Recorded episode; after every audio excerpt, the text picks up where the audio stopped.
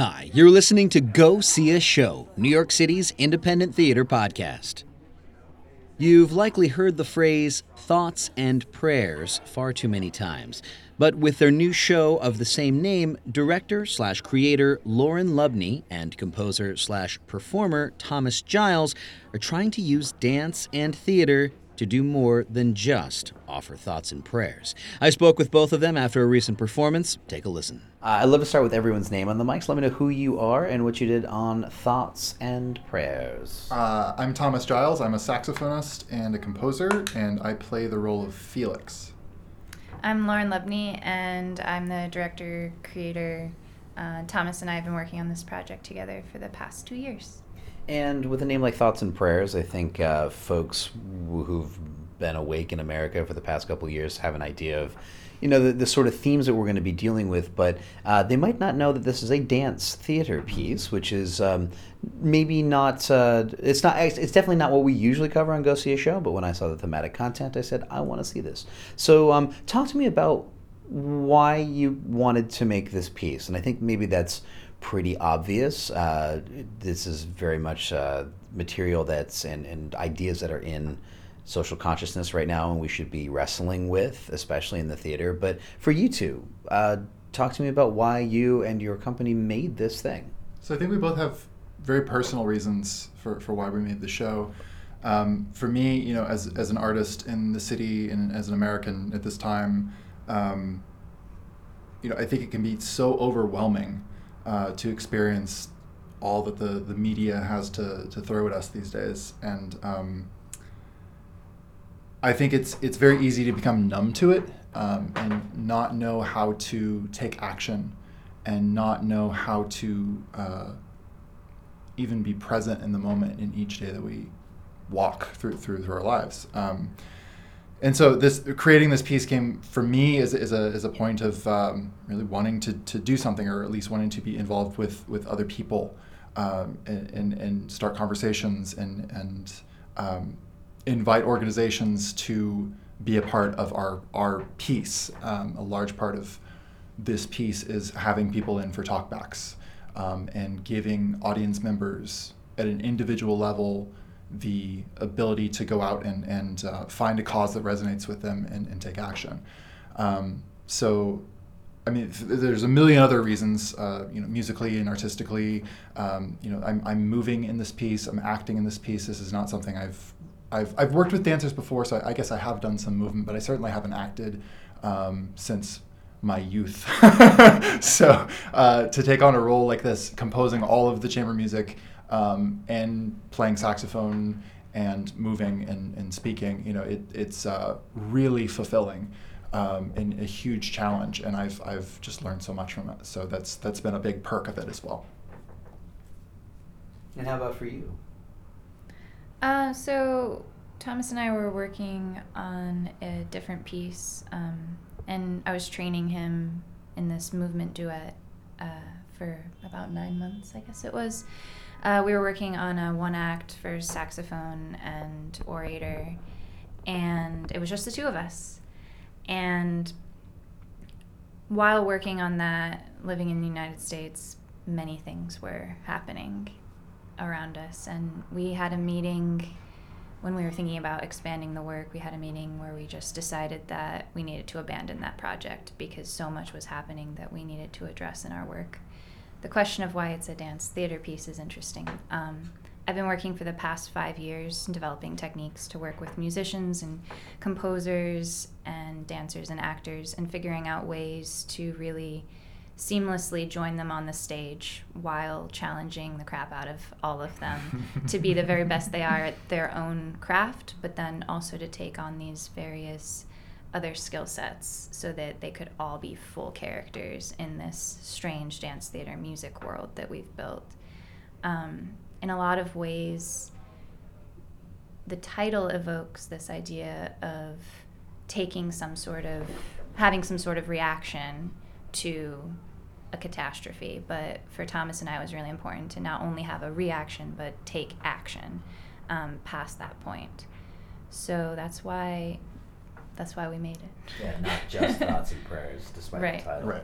Um, the usual first question that I ask, and I'm glad we went that way first, is um, wh- what is the piece? When you describe to somebody, come see my work, I'm at Tada, check this out, what do you tell them they're coming to see? Like, what's the elevator pitch version of what Thoughts and Prayers is?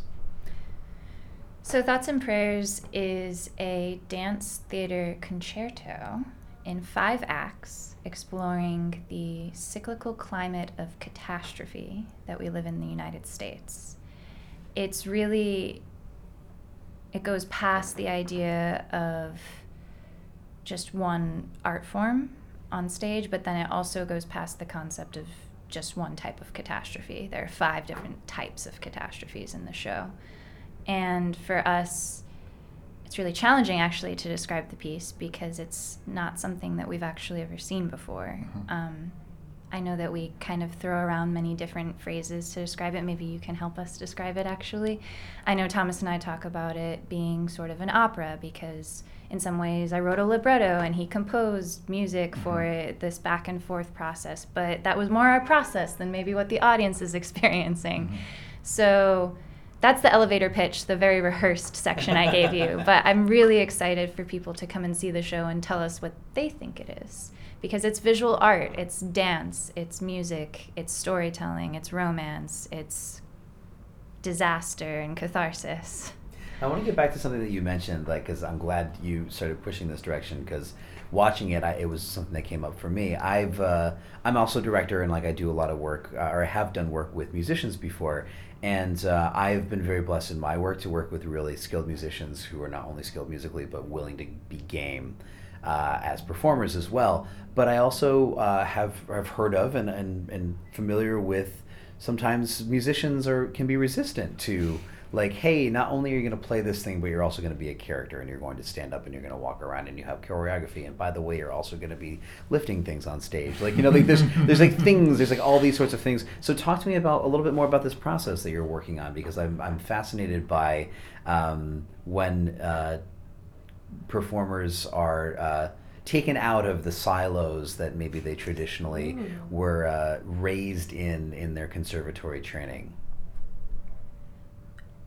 I would ask that maybe Thomas talk about him and I working Yeah. together initially, and then I can speak to the rest of the ensemble. yeah Sure, sure. Yeah. So, well, I, I, I I'm sure I'll say something about that as, as well. For, for myself, I'm always interested in finding some some new way to stretch um, an ability, uh, whether it's on my instrument or off of it. Um, I, I think it all sort of from a personal level relates back to how I play my instrument. So I'm always game to try things, and um, and since moving to New York, I've I've been involved with uh, a couple other projects, um, but none so as extensive as working with Lauren. Um, and so I, I guess you really have to look for people that are in that mindset. You know, uh, there, there's definitely musicians that are into it and. Uh, you know, you give them a challenge and it excites them, and others it shuts them down. And it's just a matter of finding the right, right people to do that. We've been very lucky to find, you know, several several of our folks, um, you know, we've got a Juilliard or other world class conservatories. They're excellent, excellent orchestral musicians or, um, uh, you know, freelancers in the city. Um, but each of them has this little spark where they're they're very interested in doing something outside of just that. Talk to me about nurturing that spark because I, I hope I didn't make it sound like you know musicians, man, they don't want to have to move. it's more just like that can be that's terrifying. Oh, yeah. Uh, and and as a as a performer, uh, when I have performed, like when I've been asked to play my instrument on stage, because I, I can sort of play an instrument. Um, that's hard. That's terrifying because like no, I thought you hired me as an actor. You want me to Yeah. play the horn too?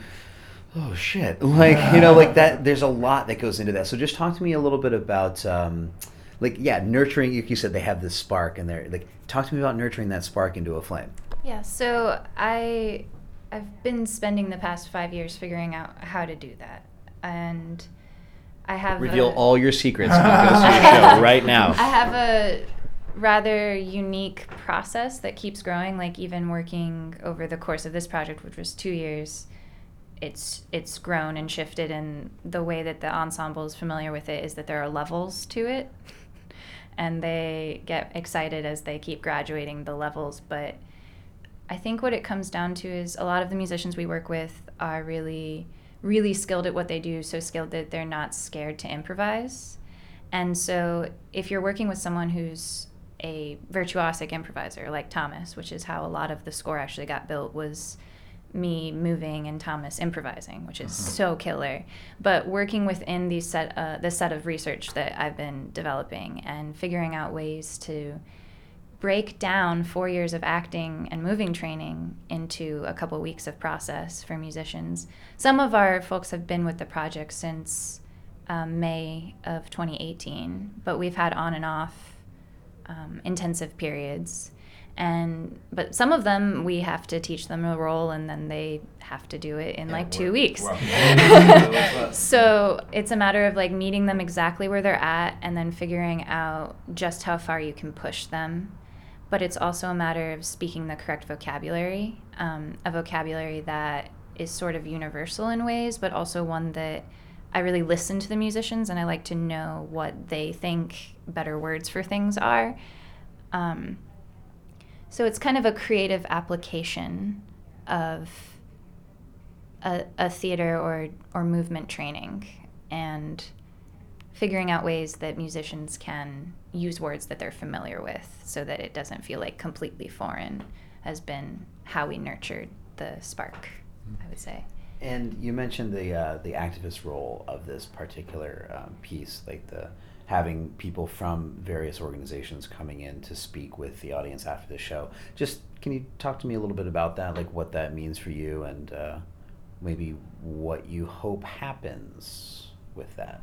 Yeah, well, like I was saying before, I think, I think you know, getting the rock rolling down the hill is really the hardest part. A lot of times, um, I think generally most people are good people and they want to help, but they don't always know how, or they're busy and they, they, you know, a a, a packet is sometimes necessary and helpful for, for anyone that wants to do anything, be it you know change the world or build IKEA furniture. So um, we have the privilege of, of spending an hour with these folks that come in off the street, and um, we want them to leave with more than just our product. Um, we want them to leave with the idea that they themselves can, can do something. Um, and I think every person is different. So, I, I mean, in, in what they believe in what they want to achieve and what they want to help with. So um, we've contacted uh, over 200 organizations, something like that, um, looking for, for panelists and people to come in uh, that are really on fire about what they're doing. And, and we hope to connect individuals um, to them, you know. A, a big thing for us when we were at the coffee shop in November 2017 was that we wanted to work on something that not only mattered, but something that we had permission to speak on. Mhm. And this idea of feeling helpless and feeling like you talk yourself into a circle or you're just completely unsure of what that next step is to actually do something was something that we felt like we definitely had authority on because that's how we feel and that's how our peer group has has felt around us. So figuring out how to not be prescriptive in the building of the piece and the way that it concludes but be more inspiring in starting that conversation because Thomas and I don't know the answer to the question. We just know that people need to start talking after this piece, um, right in our auditorium, talking and listening about that next step. Uh, because they know more than we do. So that's why we invited them. Well, come and join the conversation. The show is Thoughts and Prayers. We are at Tada uh, on uh, West 28th Street in Manhattan. Uh, the show runs through when? The 29th of September. And tickets and more information can be found at.